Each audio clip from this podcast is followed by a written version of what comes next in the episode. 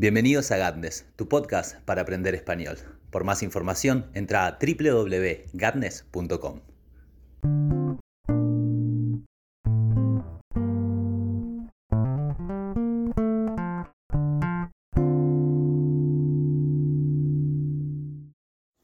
Buen día, buenas tardes, buenas noches. Esto es Gatnes, tu podcast para aprender español y bienvenidos nuevamente. Muchas gracias por estar acompañando. Este es el podcast número 4 y en este podcast vamos a hablar un poco sobre las rutinas, sobre los saludos, sobre la forma en la cual nos relacionamos con las otras personas y también de en qué manera vamos al trabajo. Eh, estos van a ser tres de los tópicos que vamos a um, tratar hoy que surgieron y van a surgir en realidad a partir del vocabulabras que subí como todas las semanas el día lunes a la cuesta de Instagram. Entonces, lo que vamos a hacer es escuchar el vocabulabras para fijarnos de qué trataba, cuáles eran los temas que disparaba y cuál es el lenguaje que se utilizaba allí. Y una vez que lo hayamos escuchado, vamos a volver a escucharnos para poder Em, hablar un poco sobre estos tópicos. Entonces, como siempre, los dejo con el vocabulabras. Gracias por estar acá y los espero del otro lado del audio. No se puede vivir en las nubes, y él sobre todo es un hombre bien plantado y con los dos pies sobre la tierra. Cada mañana, de lunes a viernes, va a trabajar a la oficina. A veces va en auto, una que otra vez va en bicicleta. Cada muerte obispo va en taxi, muy rara vez va en patineta y ocasionalmente va caminando. En los días de trabajo la rutina es similar. Se levanta, va al baño, se lava la cara, los dientes y se peina. Vuelve a la habitación, se viste, hace la cama y va a la cocina. Ahí se hace el desayuno. Mientras se calienta el café, prende la tele para ver la hora en las noticias y tener sobre qué hablar en la oficina. Siempre que llega al trabajo, después de los saludos pertinentes, se sienta en su escritorio, mira la hora en el monitor y largando un suspiro piensa, no hay mal que por bien no venga.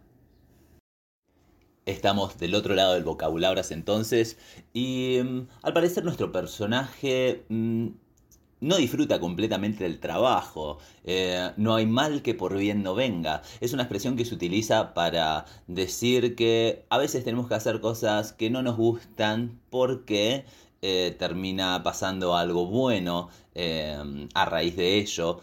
Y también puede querer decir de que si nos toca por suerte, no es que nosotros lo queramos hacer, pero si nos toca por suerte una mala circunstancia, también significa que alguna buena situación vendrá. Es una mirada un poco optimista este, sobre la vida que es muy bueno tener. El hecho es que él se sienta al llegar al trabajo y dice, no hay mal que por bien no venga.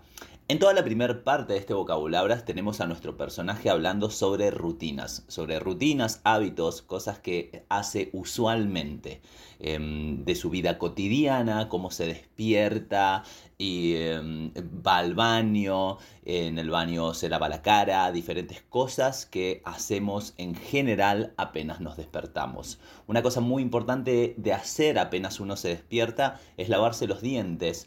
Eh, y luego de lavarse los dientes, empezar la vida diaria. Hay que cuidarse mucho la dentadura porque los dientes tienen que durarnos hasta lo más avanzado de la vejez para tener una vida plena y para poder seguir comiendo eh, alimentos sólidos.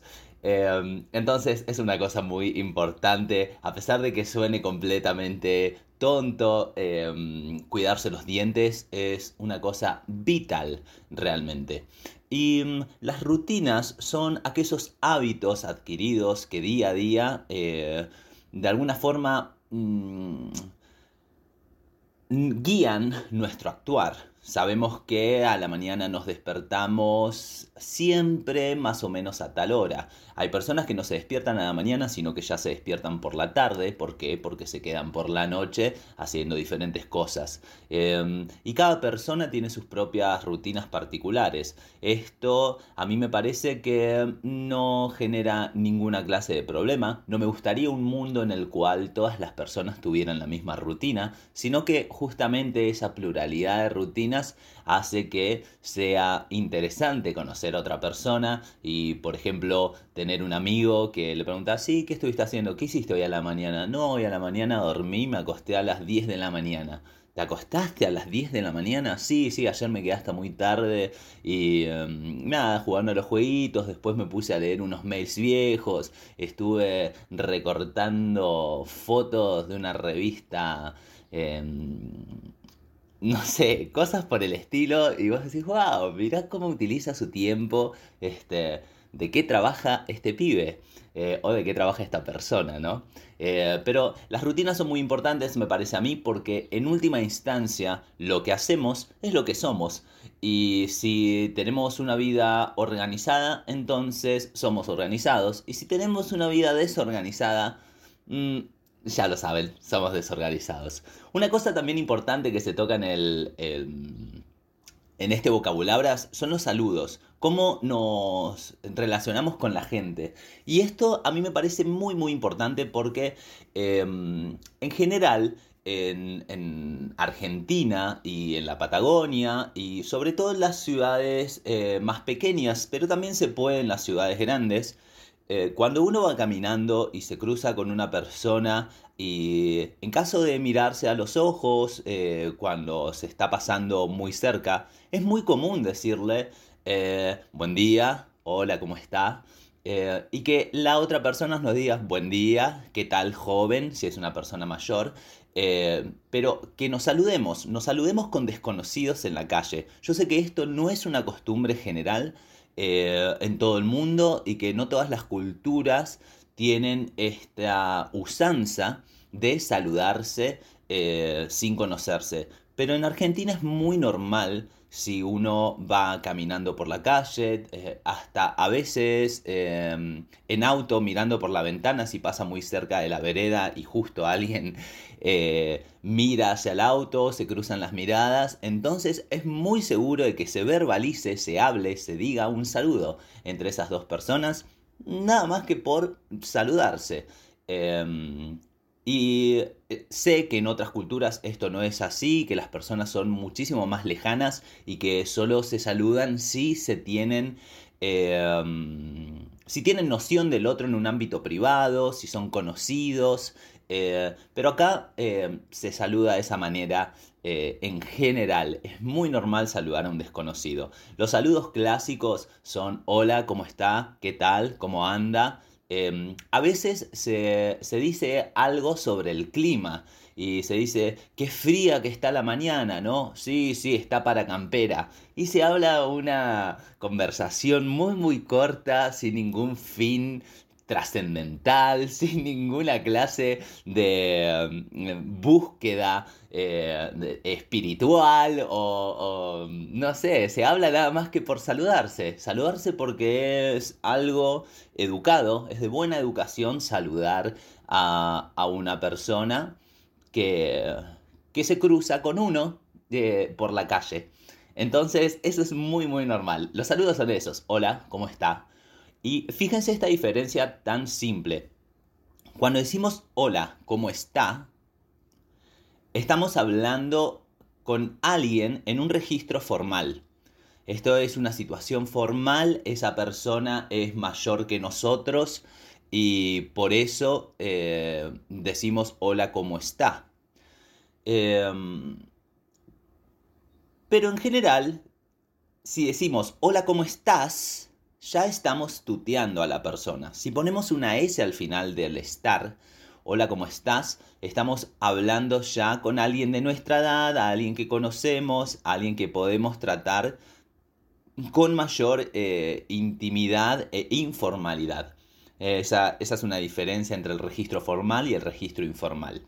Em, como anda es formal y como andás es informal. Siempre estoy hablando del español rioplatense, que es el que hablamos en Argentina. Entonces, sumar la S al final del verbo em, es lo que informaliza el saludo. Cómo anda, cómo está.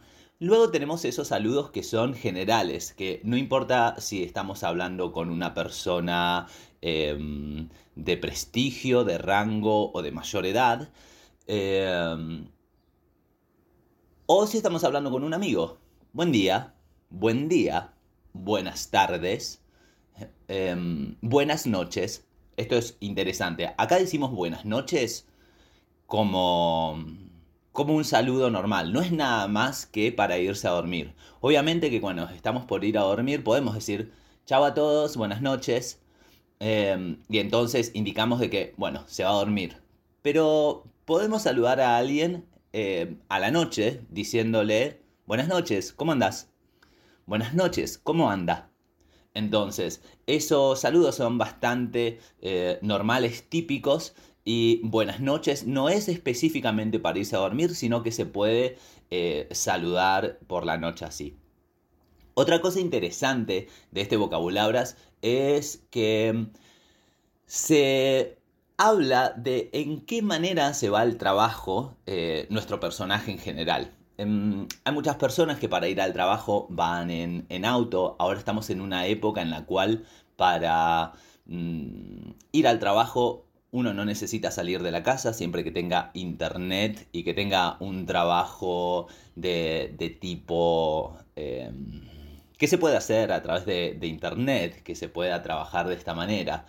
Em, entonces, el hecho es que em, ya menos personas van al trabajo por el tipo de, em, mm, de facilidades que tenemos a la hora de cumplir un rol administrativo desde el propio hogar.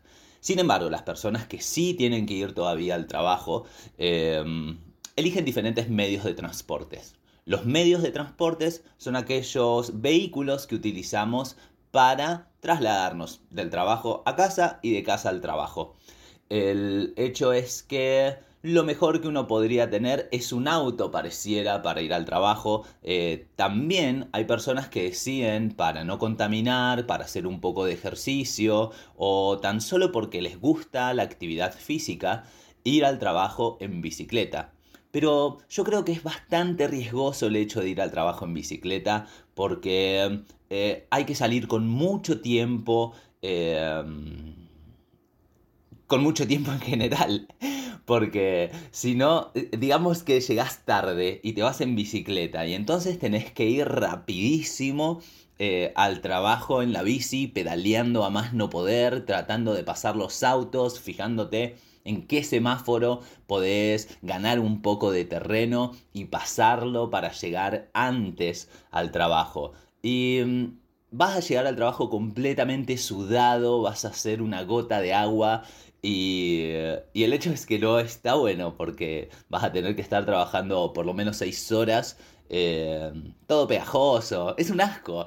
Y entonces a mí me parece que es muy muy riesgoso el tema de ir en bicicleta al trabajo. Eh, otros medios son, por ejemplo, el subte, eh, si hay subterráneo en la ciudad, y el subte también está... Eh, es bueno porque es rápido, pero en general en los horarios laborales suele estar llenísimo y uno tiene que jugar al Tetris un poco y acomodarse de una manera, fijarse a ver dónde entro yo en esta multitud que se metió adentro de un vagón.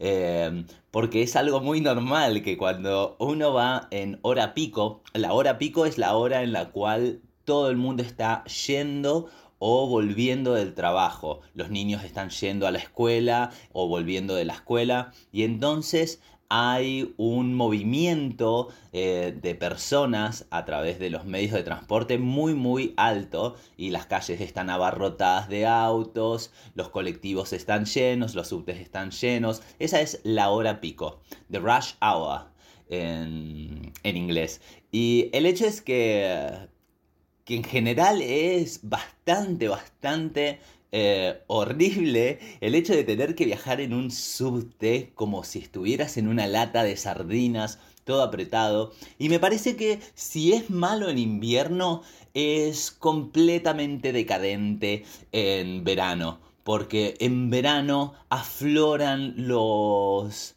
Mm, humanos hedores de las personas. Y es horrible que, te toque que alguien se esté em, agarrando de. Em, agarrando de, uno de los tubos em, en el subte y deje su axila descubierta, emanando los olores más pestilentes que jamás alguien haya pensado. Y uno ahí teniendo que respirarlo, cayéndole lágrimas por los ojos, piensa eh, por qué, por qué, por qué, y no puede hilar otra palabra porque se siente ruin y mal. Y en realidad es algo que pasa. En los transportes públicos muchas veces en verano eh, se necesitaría una inversión estatal de litros y litros de desodorantes de ambiente para que eso tenga algún sentido.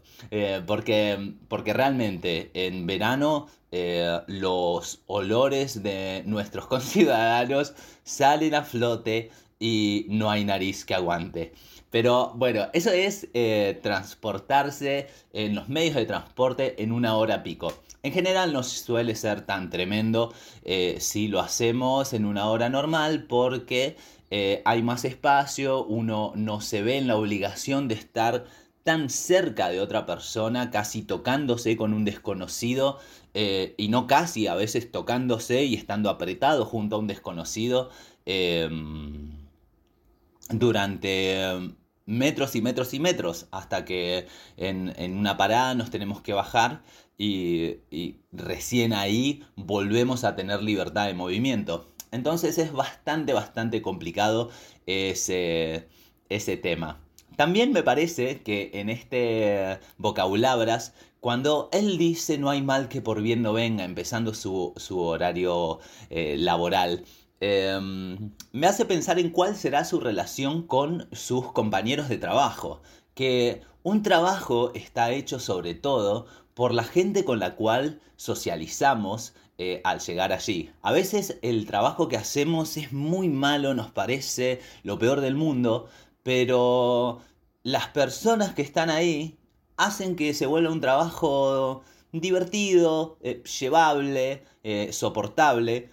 ¿Por qué? Porque la pasamos muy bien con ellos, sabemos que vamos a tener el break, vamos a tener un descanso en el cual vamos a charlar, vamos a organizar para salir a tal lado o hacer eh, tal cosa o tal otra. Entonces, la relación con otras personas en el trabajo me parece que es una cosa vital para que un trabajo tenga ese plus de valor que a veces no lo tiene si el trabajo no es demandante en el sentido creativo, si el trabajo no nos hace sentir que, realmente estamos poniendo algo de nosotros e inventando algo que nos hace em, ser parte de, de, algo importante, de algo eh, curioso, de, de algo que nos haga sentir que no estamos ahí para cumplir un horario, sino que estamos ahí para cumplir una función.